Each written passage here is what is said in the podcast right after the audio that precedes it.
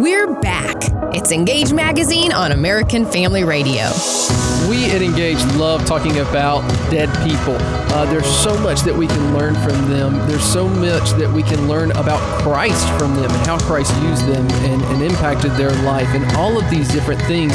And one man in particular that we're focusing on today is an 1800s preacher named Charles Haddon Spurgeon. Uh, if you're not familiar with him, uh, in the last segment, if you want a great introduction to Charles Spurgeon, uh, Yes. we have Dr. Christian George, who is a, an expert on uh, Charles Spurgeon. He recommends morning and evening the devotion. We'll put a, put a link to that in the show notes, engagemagazine.net slash podcast. So, first off, Dr. George, thanks again for being here. Absolutely. Thanks for having me. So your your passion for Charles Spurgeon uh, goes a little bit beyond just uh, a, a casual uh, amusement with him. Um, it's it's a little more serious than that, wouldn't you say? No, absolutely it is. When you fall in love, you fall in love. So tell us about now. You went to England as a teenager, right? Yeah, so, so my father introduced me to Spurgeon. He took me to England. We went to see, you know, the place where he was baptized, his church, his ministry. And when you go to, you know, I think the best education is to travel. To all my students to get a passport. Um, and so, yeah, I went to England and I saw these places and I felt a sense of ownership over those memories. And so when I read Spurgeon, you know, he came alive. And that's what Spurgeon does best. He animates the gospel for his listeners. Now you've mentioned and you mentioned this in the last segment as well that you have students. Where are you a professor? Yeah, so I'm a I'm a professor of historical theology at Midwestern Baptist Theological Seminary in Kansas City, which is where our Spurgeon Library is as well. Mhm, And Now we're going to get into that. And you say Spurgeon Library. What's the website for that? Yeah, the website is spurgeon.org. Simple as that. Spurgeon.org. Well, we had I had a question uh, before we get into the um, before we get into the museum and such, the Spurgeon Museum, and that is how is it that we can have a deep appreciation, learn from, and really have uh, a respect for heroes such as Charles Spurgeon and others without making them an idol.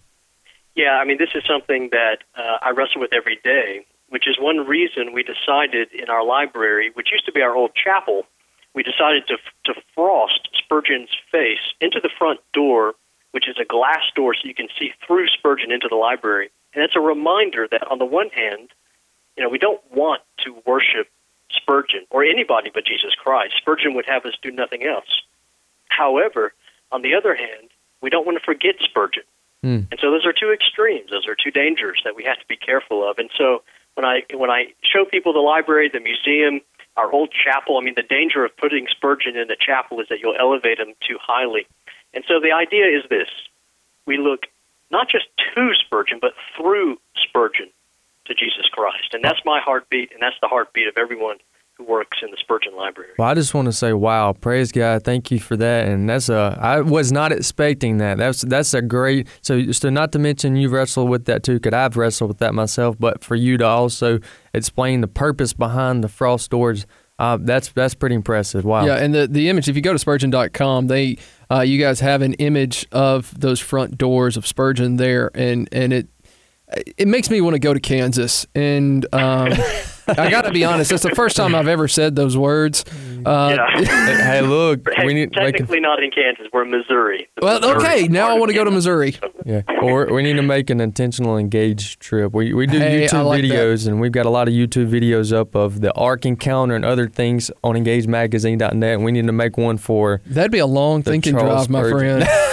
if you're not familiar with our YouTube, we do these these videos where we just kind of drive around, typically to go get coffee because Or I ice cream. Love coffee. Oh, we've gotten ice cream, uh, and we just we just kind of you know we think and we drive, and they're like five minutes long. That would be a bit longer. that would be, be than five minutes. So uh, now, what made you start this library uh, of? Well, of tell them a little bit about it. I mean, I Well, yeah, know what yeah. Let's, let's talk about what What's what that? is the the library. Yeah, so there's a little story. So Spurgeon was worth, and we're still calculating this, but we think he was worth about a hundred million, the equivalent of a hundred million dollars net worth over the course of his life, and that might be conservative. And yet, and here's the thing, you can always tell a man's character by his bank account. Mm. Spurgeon died poor. He only left Susanna two thousand pounds, and the reason he died poor is because he funneled all of those royalties, all of that income, all that revenue, you know, not just the interest but the principal, back into these sixty-six ministries like the orphanage and the ministry for prostitutes and homeless people. And so, because Spurgeon died poor, he had his wife had to sell the estate, and she had, she had to also sell his library. And the only people Oh, in the world in 1904 who wanted Spurgeon's library was the Missouri Baptists. And so the books, 6,000 books, came over and sat for about a century uh, in a little college northeast of us. 2006, uh, it was purchased in a blind auction. Uh, and then three years ago, uh, Dr. Jason Allen, our president at Midwestern, uh, called me and he says, You know, we have this library, we have this collection, we need somebody to give vision to it. And he asked me to consider coming. Uh, and the Lord again snapped his fingers, and here we are in Kansas City. Uh, so we are a library, you know, we are a historical archive, but we're also a museum. So you know, we have things that remind us of Spurgeon's life. His, you know, his watch, you know, how he kept his time. We have his pen. You know, he wrote about 500 letters every week. You know, we have all of these different items that point us not just to Spurgeon, but through him to how Spurgeon spent his time for Christ. Yeah, I love that you call it not just a museum, but also a library. One of the projects that you have online is that you've taken um, uh, a ton of his resources, uh, the 63 volume works of Charles Spurgeon, and you've digitized them and made them available for free. Uh, That's right. We're scanning all of Spurgeon's sermons, his works, and most of his books in our library for free for pastors and anyone interested in reading them. Yeah, and that's you know I, I think it's really important to say anyone who's interested because let me tell you as as a layperson, um, I, I'm not a, a pastor, but I do love to read, and we've talked about that quite a bit on this program. Uh, but read those sermons. Go to spurgeon.com um, and you can click on the uh, lost, or not lost works, uh, just the works of Charles Spurgeon. And it is yeah, well worth your time. That's right. So now I did have a, a little slip up of my tongue there where I said Lost Works because that's another project you've been working on. You know, my last year in, in the UK, I went down to London and I discovered Spurgeon's earliest unpublished sermons that he preached as a teenager in the middle of nowhere, you know, in a thatched cottage with 30 members. And so uh, Spurgeon tried to publish these, you know, when he goes to London in 1857, but uh, he failed to do so. And so I remember holding those journals in my hand, feeling God tasking me with the responsibility to finish what Spurgeon had failed to do.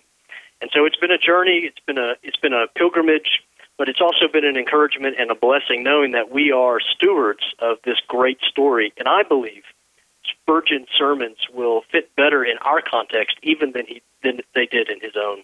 You're listening to Gage Magazine on American Family Radio. Thank you so much again for listening this afternoon. If you didn't, if you missed the first segment, you're going to want to go to engagemagazine.net. There at the top, we have a tab called Podcast.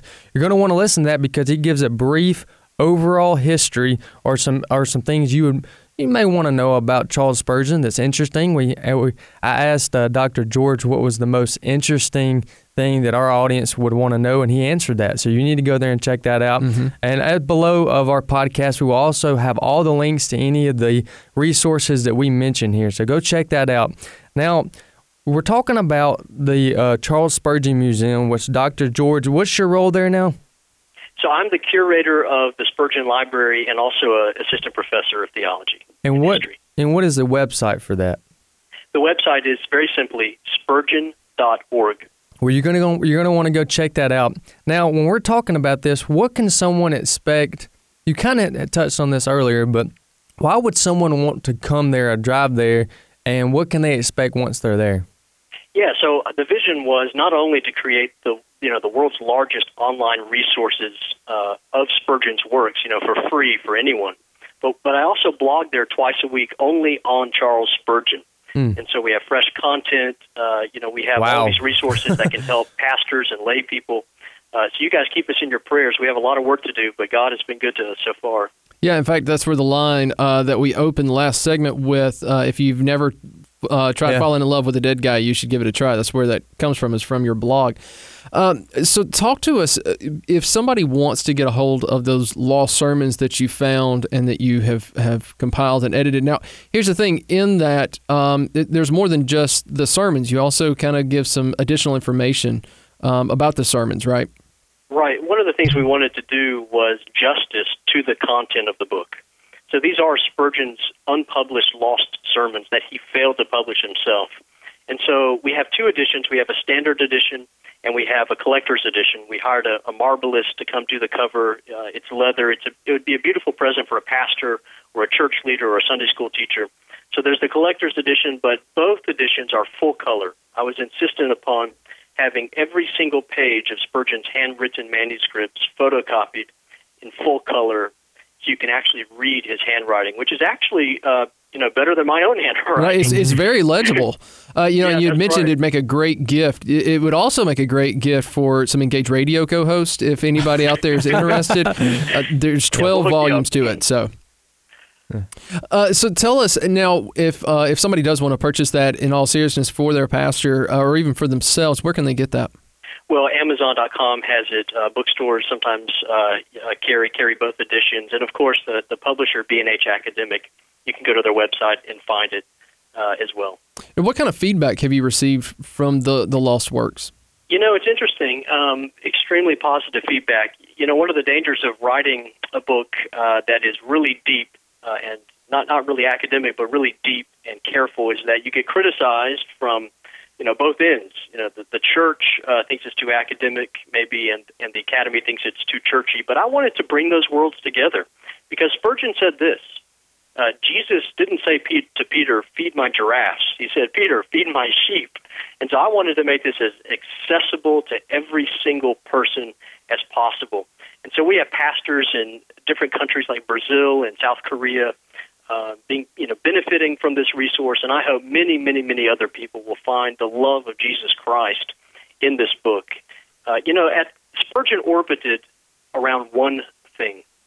His entire life orbited around this this reality. Only when Jesus Christ is at the very center of your life Mm. can your life be ultimately centered. And so I hope this book points people to their center, which is Christ. Yeah, I think that's absolutely great. But it it it brings me to one question. Um, you have spoken about Charles Spurgeon almost as if he is a, a friend that you grew up with. Uh, you know, almost as if he was a childhood friend. Um, how has working on this project, how has working on the library, uh, the museum, how has that impacted your faith and your relationship with Christ? So, in other words, how has Spurgeon helped you with that? I get up very early and I spend time with Christ first, and then I spend about four hours with Charles Spurgeon. And by 6, 7 a.m., uh, it is a rare day that tears aren't just streaming down my face. Being so deeply intimate in his mind, in his heart, in his soul, seeing where his fire comes from, his relationship with Christ. Uh, I tell you this honestly, uh, it has ruined me.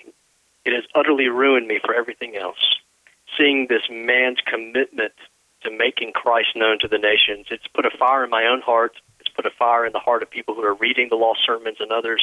And I hope that fire will spread from shore to shore across our, our nation and beyond.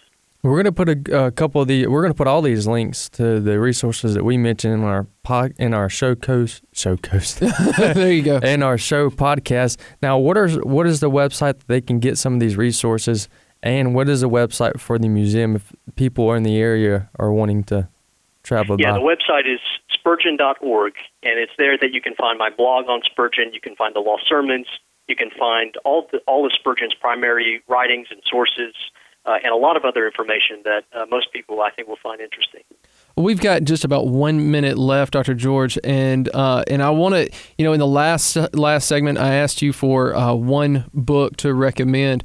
I'd like to kind of twist that just a minute bit because we are speaking of a preacher and a pastor. So, can you give us one sermon uh, that you would suggest a reader who's not very familiar with Charles Spurgeon uh, read, or if we can find the audio of somebody reading it or uh, preaching it, uh, listen to? Yeah, there's a sermon called Jesus Wept. Those two little words, Jesus wept. And in that that sermon, Spurgeon's emotions comes out, his love for this Christ who's weeping comes out, and uh, I, you know, I, I can't even read it. Uh, every time I read it, hundreds of times I've read it, I can't read it with a dry eye. So I Yeah. think that sermon would be great. I think that Dr. George, Dr. Christian George, uh, curator of the Spurgeon Museum, said it best when there is that Spurgeon had a fire in his heart. That's what we want to give you every day a fire in your heart for Christ. Dr. George, thank you so much for being on our Engage program on American Family Radio. If you missed anything, you can always go to engagemagazine.net for everything we just talked about. Until next week, share truth and apply Scripture.